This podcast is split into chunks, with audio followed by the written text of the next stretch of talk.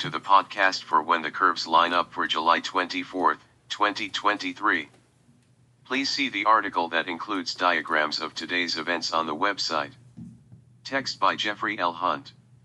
In Chicago the sun rises at 5:37 a.m. Central Daylight Time, followed by sunset at 8:17 p.m. Here is today's planet forecast. In the morning sky, an hour before sunrise, bright Jupiter is halfway up in the east-southeast. It is slowly moving eastward in front of Aries, 12.2 degrees below Hamal, the pattern's brightest star, and 11.5 degrees to the upper left of Menkar, Cetus nostril. Look for the Pleiades star cluster, over 18 degrees to the lower left of the Jovian giant.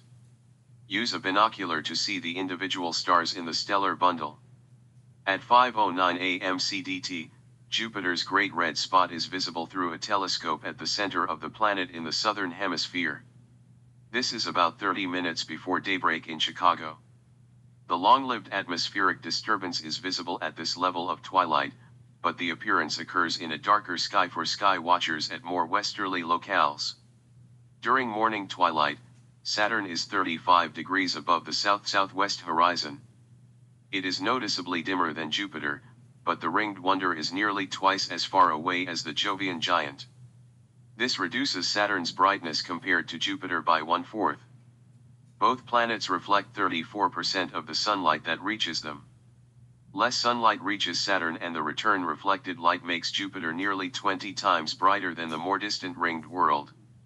Saturn is retrograding in front of Aquarius dim stars, 7.2 degrees to the upper right of Skat and 5.9 degrees to the lower right of Lambda Aquarii, see the article for detailed sky charts showing the planets and moon with the stars.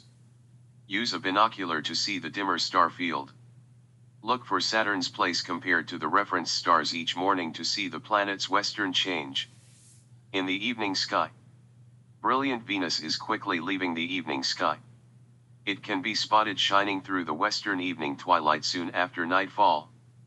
It sets less than an hour after sundown and before nautical twilight, when the sun is 12 degrees below the horizon.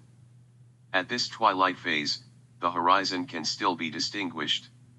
At 35 minutes after sundown, Venus is less than 5 degrees above the western horizon. With a binocular, find Mercury 6.3 degrees to Venus upper right and possibly Regulus, 4.7 degrees above the evening star.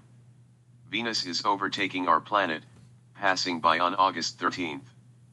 Then it quickly moves into the morning sky for an appearance that lasts through spring of 2024. Mercury passes Venus in three nights during bright twilight. A binocular is needed to see the conjunction. Mars is a challenge to see, 11.3 degrees to Venus upper left. First, the planet is dimmer, fainter than might be expected. Second, the sky has no bright reference star or planet nearby. By an hour after sunset, Mars is less than 10 degrees above the western horizon, setting about 50 minutes later. A binocular is still needed to locate it. This evening an hour after sundown, the crescent moon, 42% illuminated, is over 20 degrees up in the southwest, 2.6 degrees to the upper right of Spica, Virgo's brightest star, meaning the ear of corn. The moon is at its evening half phase, first quarter, tomorrow at 5.07 p.m. CDT. Spica is the 10th brightest star visible from the mid-northern latitudes. The star is 250 light-years away and shines with the brightness of nearly 2,000 suns. Saturn rises about 15 minutes before Mars sets. By three hours after nightfall, the ringed wonder is nearly 15 degrees up in the east-southeast. From Earth's rotation, it appears in the south-southwest tomorrow morning. Thank you for listening. Please read the articles at whenthecurveslineup.com.